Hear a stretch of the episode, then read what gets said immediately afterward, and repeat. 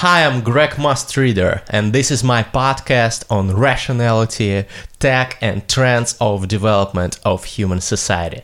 Today, here with me is James Ahern, a serial entrepreneur in the area of edtech. Hi, James. Hey. Uh, EdTech is a promising area, and um, as far as I know, it's booming at the time. How come you entered it? Because uh, several years ago, it wasn't as popular, I think.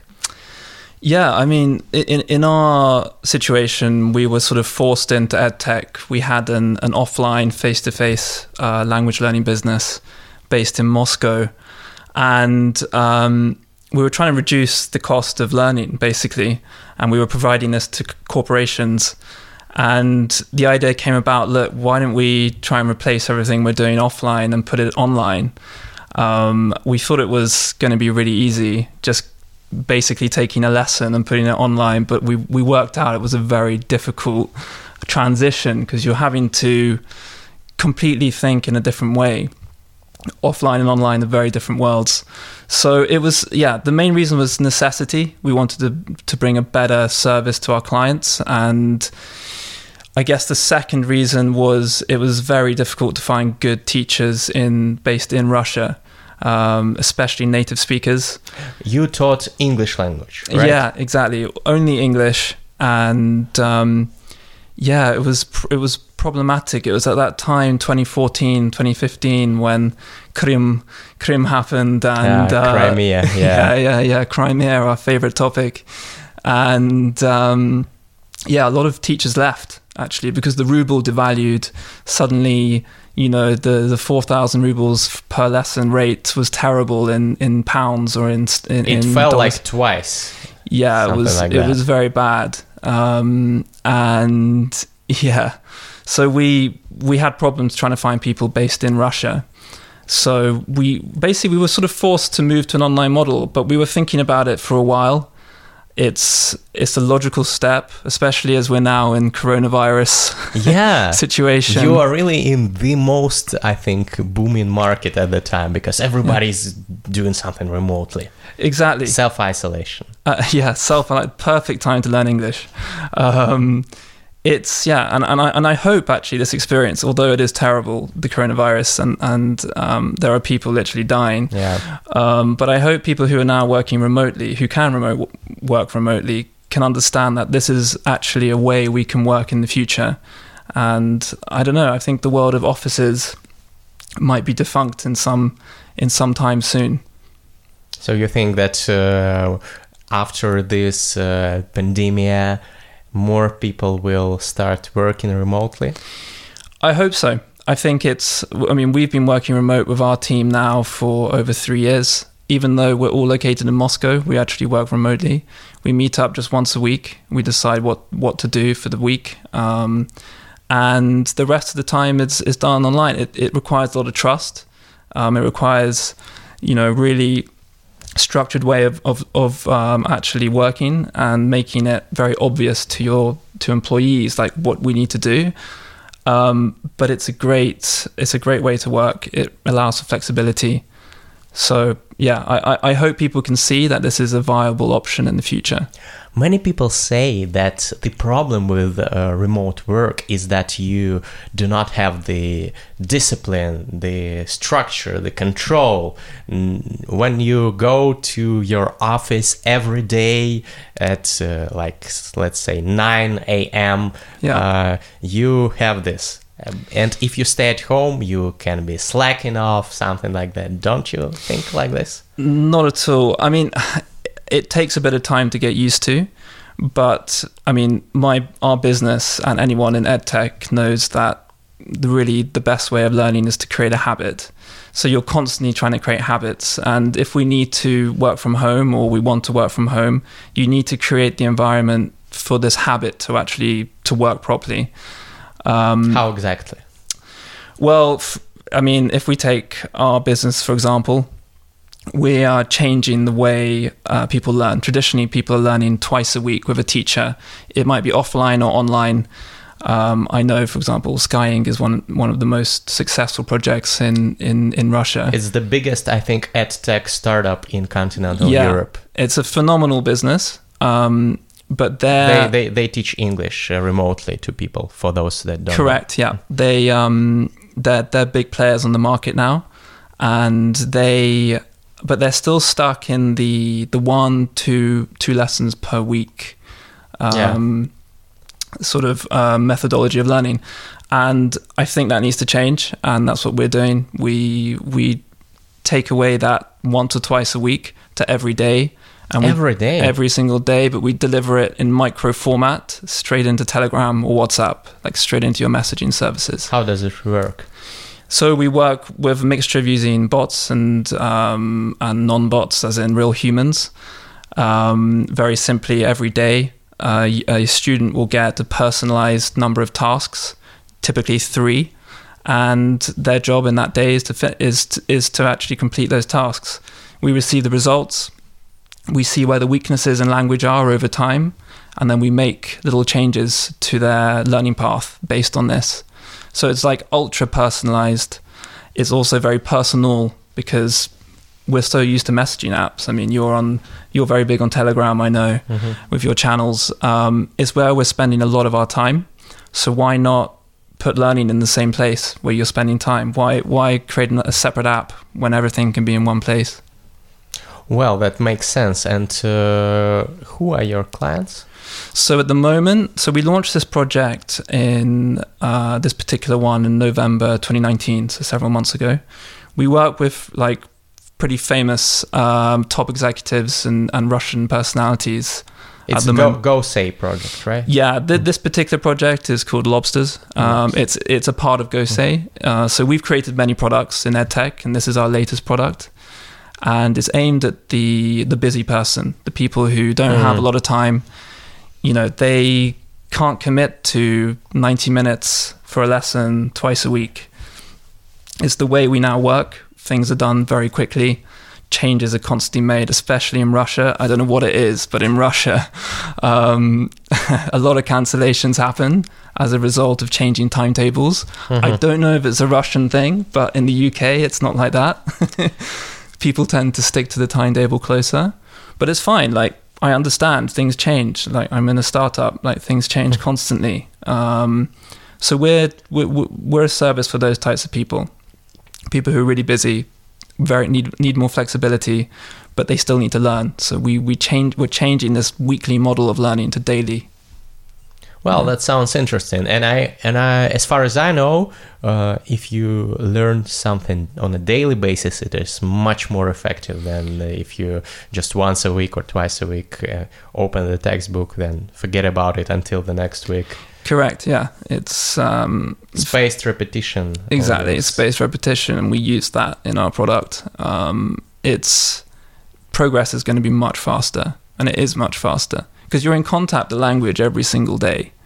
It's not like okay on Thursday and Sunday I have my lesson. The rest of the week, five days, you're not speaking in English at all, or learning English, or having any contact with English. So we we're trying to change that to make it every day. Why Russia? Oh, I'm. I'm uh, sure most of your friends are asking you this. I get I get asked this question a lot. Yeah. I'm honestly I'm here sort of by accident. I So wasn't. you're from the UK. Yeah, I'm I'm I'm a Londoner. I'm uh, from Southwest London. Um, I I I'm here by accident. I wasn't meant to be in Russia.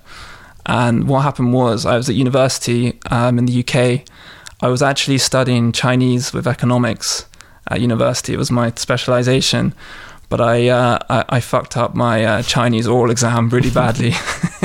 it just wasn't, Chinese language just wasn't for me.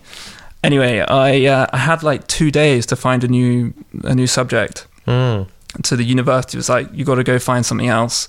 And at university, we had this enormous corridor. Like it's, it's apparently the longest corridor in Europe. And anyway, you've got all the departments down this corridor. And I uh, basically, it was August. There was hardly anyone around. I was knocking on doors, like wondering, what am I going to do? Anyway, I knock on one door, and the door opens, and it's this um, wonderful woman called um, Natalia Bogoslavskaya and I knew nothing about Russia, nothing about Russian at the time. and she she she invited me in, um, and she's she gave me some tea from samovar. I was like, "What is a samovar?" uh, to those to those uh, users who, oh, sorry, your audience who don't know what a samovar is, it's like this massive. I don't know how to explain it. This massive kettle um, that, that's used in Russia and yeah, so anyway, she she poured me this tea, and then she gave me cake. She basically bribed me. It was a, it was a great bribe, and she uh, she convinced me to learn Russian. And uh, and then I spent one year in MGU. I had uh, in in Moscow State University, um, and I hated Russia to begin with. Mm. I thought it was like the worst place on the planet for the first like three to four months, and then and then I don't know what happened. I I got used to the language. I made Russian friends. I got to speak to real people, and I began to really love uh, love Russia. Anyway, I went back to the UK and I graduated. And I was like, "What am I going to do after after university? You know, like, what's the plan?" So I got a, a tourist visa to Russia, thirty days, and I was like, "I'll go to Russia for thirty days, and let's see if I get a job." So anyway, I um I came to Russia. I got a job on like day twenty. Um, and what kind of job? So I was doing all sorts of. I was working in a bank at the time, which uh, I could never imagine myself doing today. But I worked in a bank. Um, it's uh, Morgan Stanley. It's a US ah. bank. Um, and then I moved from there, and I worked for an Italian bank uh, called General Invest. Anyway, and then I did random projects. I worked with a company called Apostle Media, uh, which was a very interesting um, experience. And then I, uh, working these companies, I realized everyone's English is quite shit. So let's try and improve it. And so I did some part time teaching and I had some really cool clients. Um, I was just freelancing. And I was like, look, let's just create a school. So I, I went to uh, the tax office and I registered the company, or, or um, it was a nightmare, uh, a lot of bureaucracy. And yeah, that's when the world of doing my own business started, really, back in 20, 2014. And you have a Russian wife. Uh, not a wife, uh, not a girlfriend. wife, girlfriend. Yeah, we've we've lived together now for many years. She she's from Lyubertsy, She's uh, yeah, real. For, for, those of you who don't know, this is like the scariest place in Moscow city. yeah, this is uh, this is a great story. Uh, many many many fantastic uh, stories uh, begin by accident, like like yours. Yeah, absolutely. With a, with a samovar and uh, strolling around the corridor. Exactly, exactly. And here I am. I'm still here. Eight years, eight years of of Russia. Um, How do you find it? Um, I find it uh, a very intense place, but in a, in a good way. Um, it constantly challenges you. It's a very interesting place to live as a foreigner. Um, I you see, I don't see myself as an expat. Like there is this word expat, yeah. and yeah, if you look in the dictionary, uh, the Oxford Dictionary will say expatriate. It's someone who's from another country but lives abroad, basically. So I technically am an expat, but in reality, expats tend to be people who work in big companies. They get sent over like Shell or yeah, BP, like, like, banks or, or big oil banks, gas. big yeah. oil gas company, or they're working like KPMG or mm-hmm. you know these big big companies.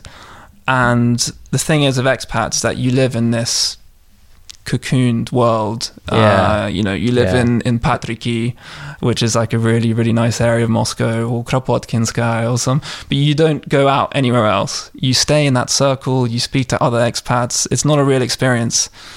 I, I'm so even though people say I'm an expat, I'm not really. I don't see myself as an expat. I'm just an immigrant. I'm an economic immigrant. Hmm.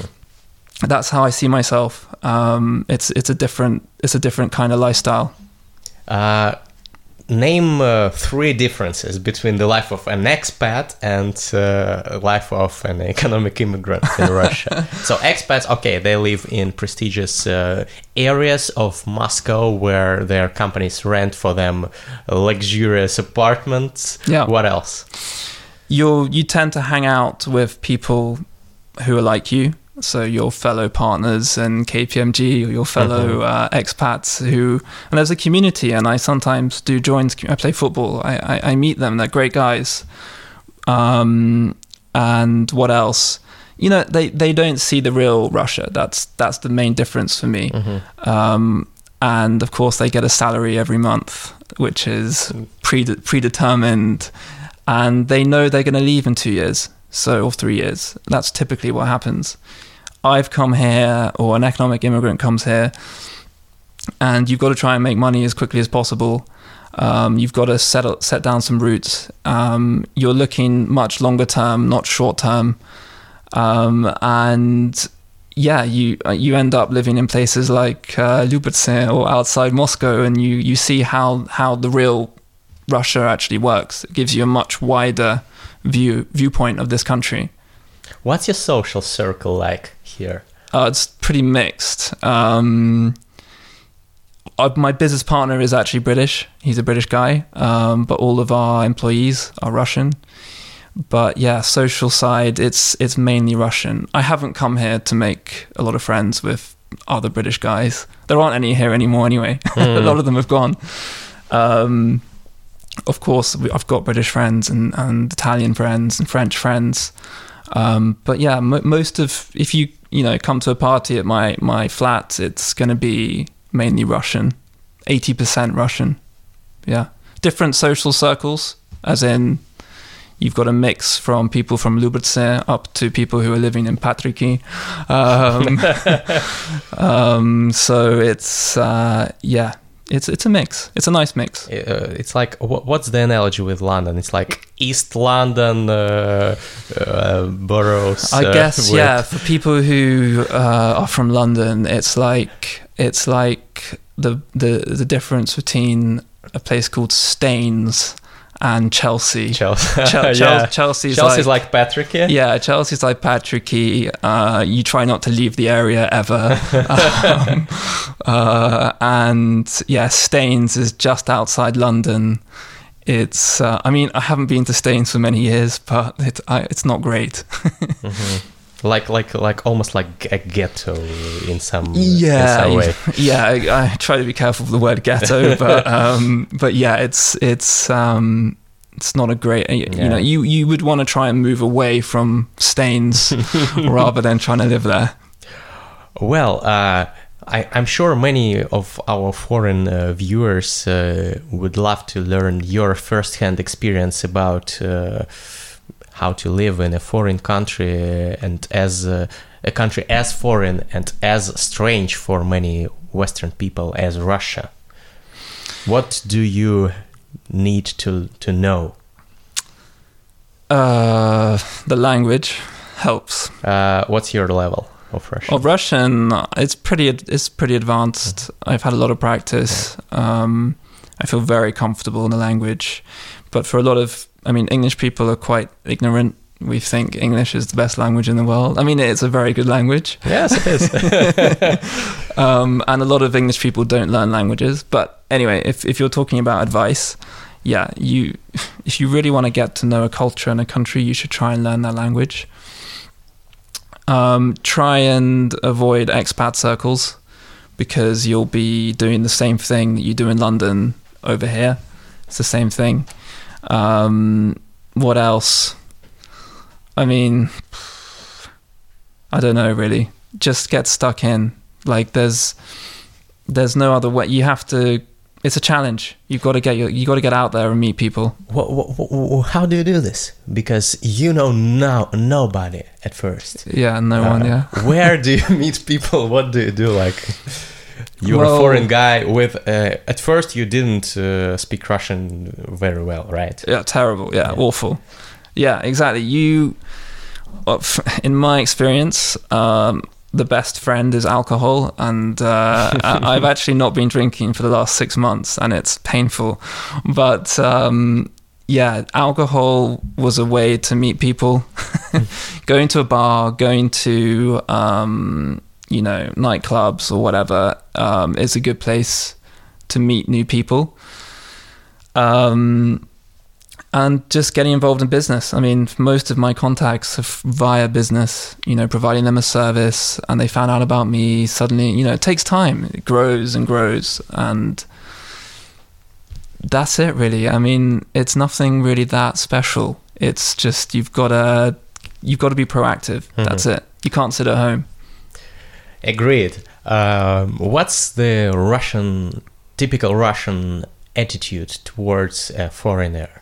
Who speaks poor Russian and uh, just drinks uh-huh. in a bar and uh, tells you something. Because I'm sure many people have the stereotype that Russians are really hostile and uh, yeah. Uh, they don't like foreigners, stuff like this. Yeah. Um, Russians have always been very nice to me from day one. I've never had, touch wood, never had any problems with. I shouldn't be touching things at the moment. Um, I've never had problems with Russians. Um, they've always been very, very kind to me. In fact, I there is this thing of double standards. I have so like if I go to the doctor, um, I for some reason will be taken to the front of the queue, and it's really bad. Um, but I don't know what to do about that. It's uh, I will sometimes, for example, in public hospitals. Yeah, public hospitals. Yeah, they'd be like, "Oh, the British guy's here. We must help him." But oh. it's I feel really awkward because like there are people in a much worse condition than me, and they like push me ahead. Um, once a year, I have to go and get checked for HIV um, for my visa. Right, yeah. I've got a work visa, and uh, you have to go and see a, a mix of doctors. They like check you, and you go to this psychiatrist, and there's a psychiatrist there. You walk in um, and they look at you, and um, if I can just say it in Russian, because like uh, they, they look at you and they just say, "У вас нормально с головой," and which in, in you, English, is, okay? yeah, is, is everything okay in your head? Like, are you all right? In other words, are you not mad? And I'm like, I'm absolutely fine. They look at you and then they're like, "So where are you from again?" I'm like, "Oh, from from England." And they're like, and they get that stamp and they're like, "Yeah, fine. He's absolutely fine." Whereas there are people in the same queue who are like from Uzbekistan, Tajikistan, same, I mean, and they will be in the psychiatrist room for like 10, 15 minutes. And it's really unfair. And that's unfortunately yeah. how, how uh, a lot of things work over here. And so to answer your, your initial question, yeah, Russians are very nice to me, but sometimes I think they're too nice to me um, because they disregard some other people. But whatever, I it's difficult for me to complain. Yeah, discrimination. Um, it it still exists, unfortunately, towards uh, what you what you mentioned uh, the uh, the guys, the immigrants from uh, Asia, from Central poor, Asia, poor yeah. Central Asian countries. Yeah, it's the same thing when I tell people I'm not an expat. I'm I'm an economic immigrant. They say no, no, no, no, no you're not from Central Asia, mm. and like they are economic yeah, immigrants, so the taxi drivers, exactly, know, yeah, the taxi builders, exactly, builders. They're doing remont, the renovations in your flat. Uh, yeah, okay, they do a lot of those jobs, but they're doing important jobs as well. Absolutely. Uh, tell me about your startupper life. Yeah. It, um, so it must be unpredictable yeah, it's it? it's very unpredictable. Startup life is about making a lot of mistakes, and the most important thing is learning from those mistakes. It it's probably sounds like a cliche, but that's really how it is. What was your biggest mistake? Oh, um, I want a fuck up story. some major fuck ups. I mean, there are too many. Um, I think one of the biggest mistakes we ever made was um, there's something called big dealitis. It's like a it's a condition where you think you've secured a really big deal. So you've you've you've you've built your products and uh, you think you've got this massive deal, uh, which we had, um, and all you think about is one big client, and you put all your eggs in this one basket, mm-hmm. and it just it's a terrible terrible strategy because you have no actual guarantees from this client they're going to buy it. Um, uh, in the end, they did actually buy it, but it was a lot later down the line. But it's it's something called big dealitis. Don't get focused on these big clients. Just focus on the the, the end user making a great product. Um, that's all that matters, really, especially at the start. But there, yeah, I mean, we've had falling out with. We had a CTO. We unfortunately had a bad uh, experience. Um, we had a bad experience with an accountant. Uh, all, all, did, did did he steal anything? uh, she, yeah, unfortunately, and um, it was not a nice situation. A lot of mm. stress. Yeah, it's start startup life is is like that. It's up and down, up and down. But over time, you begin to understand what you need to do. Um, and then I think the biggest problem in startups is working with people who have a lot of pride. Um, people who, and, and we were like this as well. Like, you know, we think we know everything, and that's how we're going to work. And having absolutely zero flexibility on on um, uh, decision making, and just being really like, yeah, to do like this, and working with those types of people. Basically, it's uh, it's very toxic in the working environment uh, when people have a lot of pride. They're very proud of their idea. They came up with the idea, and that means they're re- refusing to even accept another point of opinion. I don't know if that makes sense. Yeah, I think many uh, startup founders are really like that.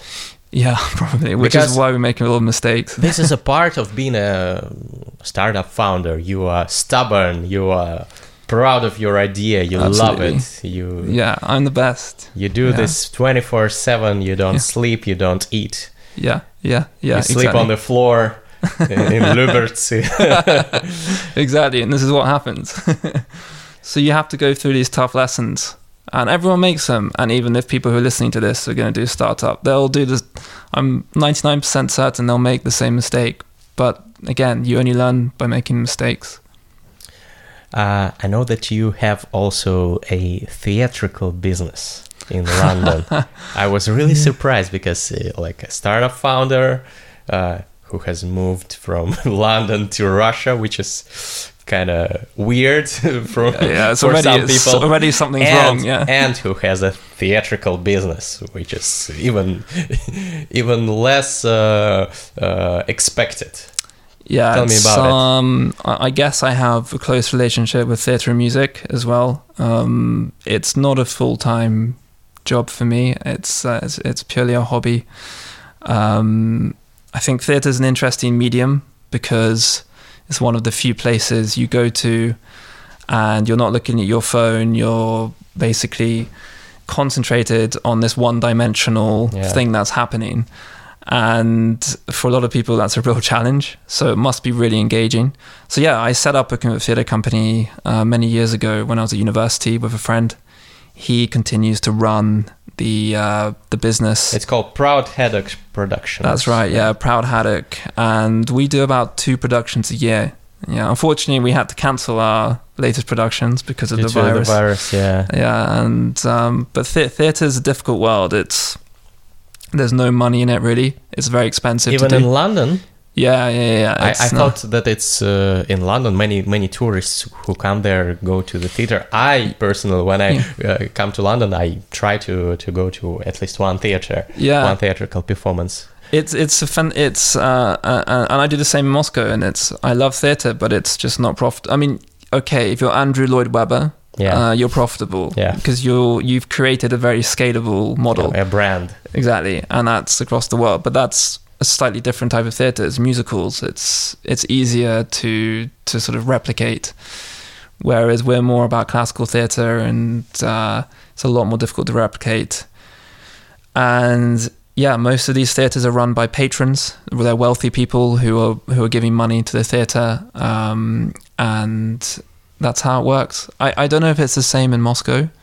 I think the state helps really. Uh, the state helps really yeah. much. Uh, we have a Ministry of Culture, yeah, uh, which uh, provides uh, some donations, some grants to yeah. selected theaters. It is, uh, I think, sometimes unfair and corrupt, but but still with these financial means, with the financial aid due to it, many theaters can subsist. Otherwise, they wouldn't be able to. Sure. Yeah. Well, that's very good. In the UK, unfortunately That's not the case. There are grants, but they're very small. The rents in London for theatre space are huge. Yeah. That's what you spend most of your money on. Um, but you know, it's culture, it's art. It's not meant to be profitable, in my opinion. It's it's something for people to enjoy. If it's profitable, great. But it's not the main goal. Yeah, maybe, maybe, M- maybe uh, there is another point of view. Yeah. If people are not willing to pay for it, then it's not uh, good enough. It should not exist. Some, yeah. some other people say like this. Yeah, and there are a lot of really bad produ- productions going on. Yeah. um, yeah, it's a different different point of view. Yeah. So it depends on how how you look at this. By the way, what do you think about Russian theater? How how does it uh, compare with? So I've been I've uh, recently I've been going a lot uh, to Gogol uh, theater, Mhm. and honestly, it's some of the best theater I've ever seen. Compared to, I mean, I'm, I'm taking into consideration uh, UK London theater in New York as well, where I've been. Um, I think I think well, I think in general, Russia is a place full of talent, absolutely everywhere, um, and a lot of foreigners don't realize this. Um, and the same goes for theatre. That some really creative work is happening, and yeah, I know you have Ministry of Culture who might on, insist on certain narrative in in some ways from a political point of view, but that doesn't really matter here. It's the, the execution, the creativity behind what's going on is is excellent. I've been to some bad theatre in Moscow, of course, it's normal Yeah, sure. but um, yeah, to to to foreigners, Gogol Gogol Theatre is the best I've been to so far. Mhm. Of course, you've got ballet, which is the greatest Russian export apart from oil, gas, and uh, and weapons. Um, And beautiful women. and beautiful women. Yeah, exactly. um, ballet is, is absolutely incredible. Well, uh, I was recently surprised to find out that in Moscow there are more theaters than cinemas. So I think not, Yeah, not many not many cities can boast that. Yeah, that's that is really interesting. Um, So the the, the theatrical industry is traditionally really developed. Of course, many Yeah. bad theaters, many good theaters. of course, Uh, yeah. it- it's like like everywhere like that. But the theatrical schools, many of those were born Yeah. in uh, in Moscow, like Stanislavski or Chekhov. Uh, you know, Yeah, Yeah, it's exactly, Uh, and uh, uh, Mikhail Chekhov who invented a school of theater. Exactly, and um, in in London we are obsessed with Chekhov. It's number two after Shakespeare. Mhm. We're obsessed with it. We just think Chekhov is is the guy, you know.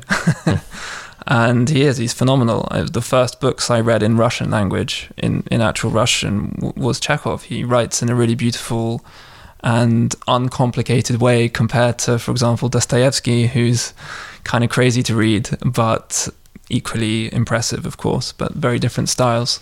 I think Dostoevsky is quite popular abroad as well. Very he? yeah very popular yeah but people a lot of people say they've they know dostoevsky and they appreciate it um, but it's it a lot of people do struggle with reading it i mean one of the really basic things it sounds ridiculous but um, in russian you have for example mikhail um, which can a shortened version's misha um, and then you have uh, the patronymic as well, like uh, Mikhail Vladimirovich. Yeah. Um, and it gets really confusing for people. So they have this in English books. They have this enormous list at the front explaining all of this stuff. So it's like you've already got to do some work before you can start reading classical Russian literature.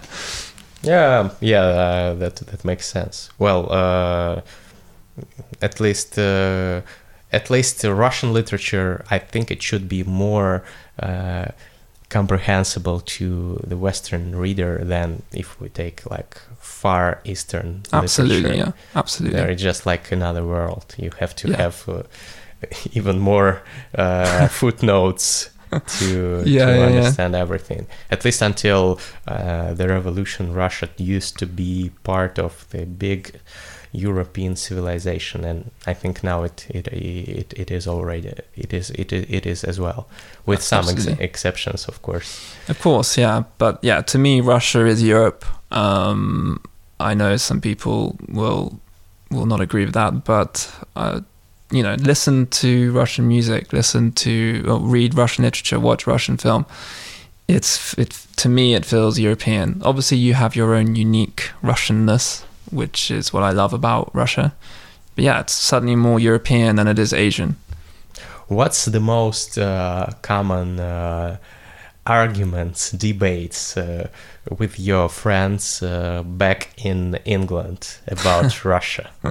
Well, p- politics is, is is the big one. Um, that if you open up an English newspaper um, or read it online, ninety percent of Russian, maybe more, ninety five percent of articles about Russia are very negative. negative, and uh, there's a lot of criticism about Russian politics um, about Russian geopolitics, you know, what's happening in Syria, what's happening in Europe, lots of conspiracy theories. It's it's really boring to, to, to actually listen to because the problem is a lot of people then have a negative opinion about Russian people and think everyone's aggressive. Mm-hmm.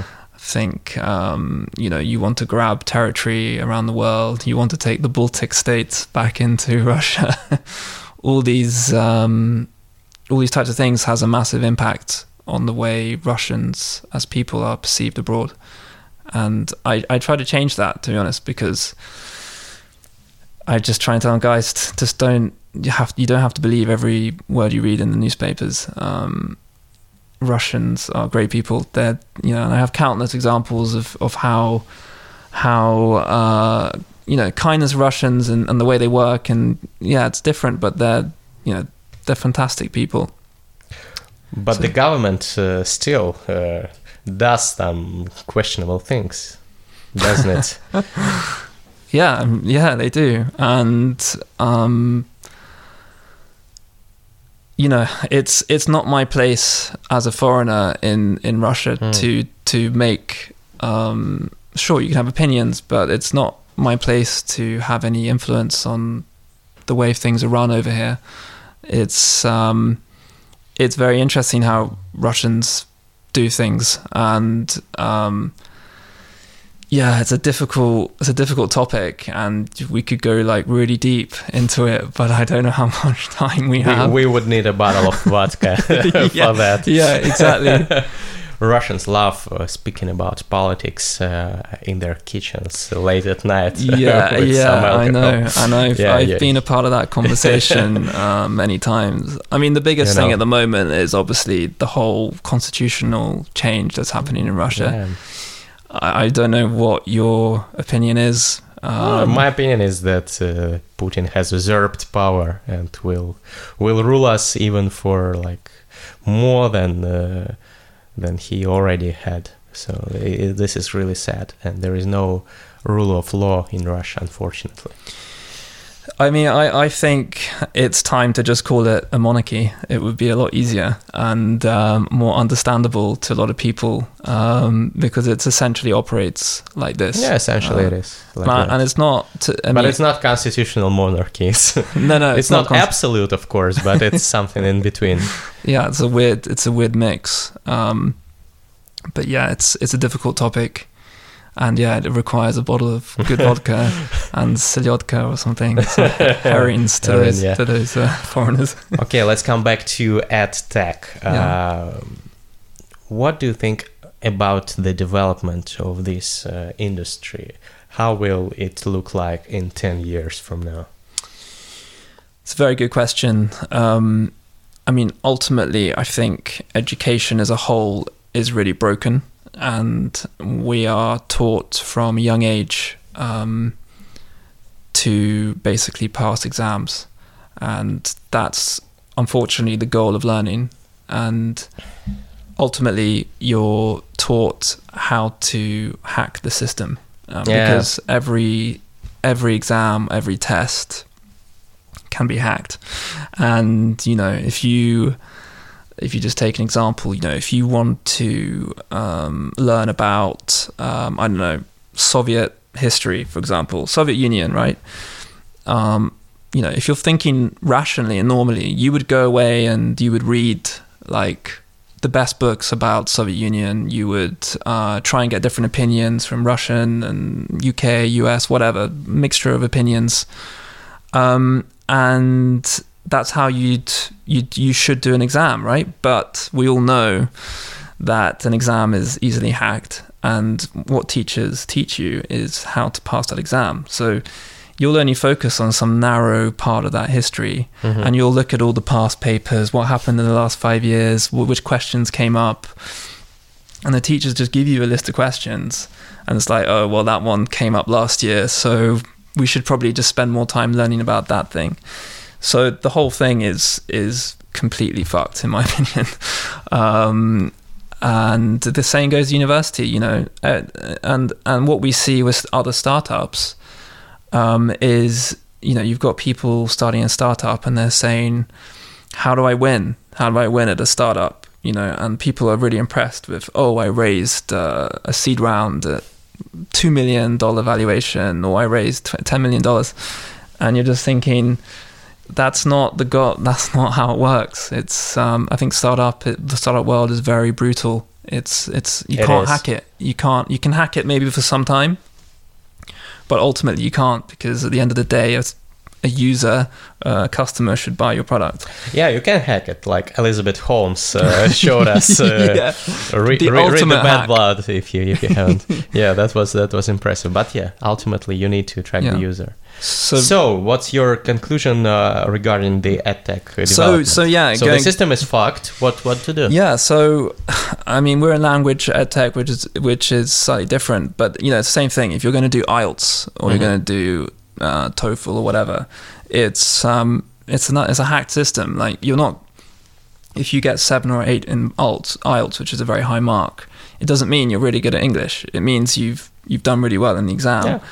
Um, and yeah, sure, there are some people who are very good at English and, and get those results. But if you're going back to the example of Soviet history, what's you got to ask your question ask us a question. How do you then measure how good someone or how well someone knows the subject? And there's no perfect answer to this um, but if you made it a conversation between the professor or the teacher and student for half an hour you're going to have as a professor you're going to have a very good idea of how well this person understands the topic.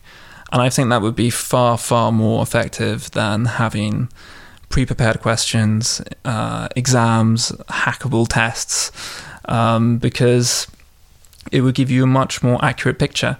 So the way we think do things in education, we we yeah we do sort of tests, but um, we're not giving grades. It's not we're not about grades. We're just about look where where are the problem areas. Let's fix them. Let's get better. Let's increase fluency, and that's where I think education should be going. And of course, personalization education is the most important thing. Um, That's what you do. exactly. It's uh, that's the if you're talking about five, ten years down the line. Yes, AI will have a huge impact on how this works, but every person's um, educational sort of learning path should be personalized. People learn at different different speeds.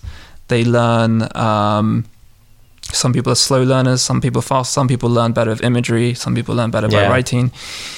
You know, it's got to be more personalized. Yeah, absolutely. Uh, don't you think that you will uh, be moved out of business because the AI will be so capable in, uh, let's say, 10 years that there will be no need to to learn foreign languages because uh, already we have some apps that translate stuff uh, if you take a picture uh, of some foreign text and they automatically translate it or if you wear like google glass or some uh, uh, some wearables they help you translate on the go maybe in your headphones uh, they they tell you what to say in foreign language and every year it's getting better and better and some deep learning helps uh, these programs become even sometimes not uh, not much worse as uh, than uh, human interpreters. Yeah, yeah. I, I've AI is the biggest threat to our business and to any other well a, a whole load of other businesses legal the legal Yeah. world um, obviously accountancy is pretty much already automated um, yeah of course it's it's it's a threat and, and the biggest threat to us would be to have the equivalent of a a AI human bot someone who you and I can talk to right now in the same way we're speaking has absolute 100% understanding of what you're saying um, and can simultaneously translate everything you're doing. And yeah, that scares. That's scary. It's scary because people um, won't be using their brains as much, and Mhm. people. I, I fear that people will become more stupid as a result. Uh, to look at it in a really simple way. Um, I, I believe in AI. I think AI is great as a tool to help people learn better. Um, for example, we were, we are looking at you know how can we create recreate a teacher who can just speak to you anytime 24 7 um, someone to have a chat with to improve your language that would be really cool and Mhm. really really useful and reduce the the cost of learning but um, ultimately yeah those translators are getting better um, but there still is a lot more to do So you still have some time. I, I, I mean, I don't like to make predictions, but 20 years maybe. I think before we get something really close, like seriously close to, to a proper human. That's not my uh, actual opinion. It's from other Experts, other yeah. experts in the in the in the field. So yeah, we're trying to get an exit as soon as possible. yeah, so we have we still have some time before singularity hits us all. As many experts say, I would probably argue about whether all those technologies make uh, or do not make humans uh, more stupid because mm, you could say that uh, technologies have already improved our lives in many respects we have uh, stopped doing some things that we used to do. Like we, we we don't produce we don't make fire for example. We, Yeah. we have matches. Uh, uh, are we more stupid because of that? I'm, I'm not sure. But uh, I, I think uh, that's the valid point that you raised. Unfortunately we're running out of time. So i'd like you to give us uh, one uh, final uh, piece of advice for those who want to enter edtech who want to start a business in this area. What would you recommend? What would you be beware of? Uh, um, of course, you have to be super aware of AI. That's you got to think which processes in education can be automated and which ones can't, and really concentrate on nailing those automated processes and to to, to massively personalize the way you learn, um, and just keep an eye on that on that AI side because that can destroy potentially destroy your business sometime down the line. But ultimately the one advice is just make make make something that people want.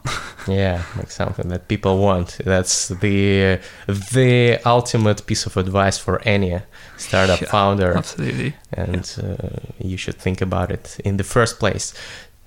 Thank you, James. This has been uh, Must Reader. Uh, subscribe to my YouTube channel. Subscribe to my podcast on iTunes, Spotify, Google Podcasts, and other podcasting services. Wherever you would like to listen to this podcast or watch it in the video form on YouTube. See you next week. Bye bye.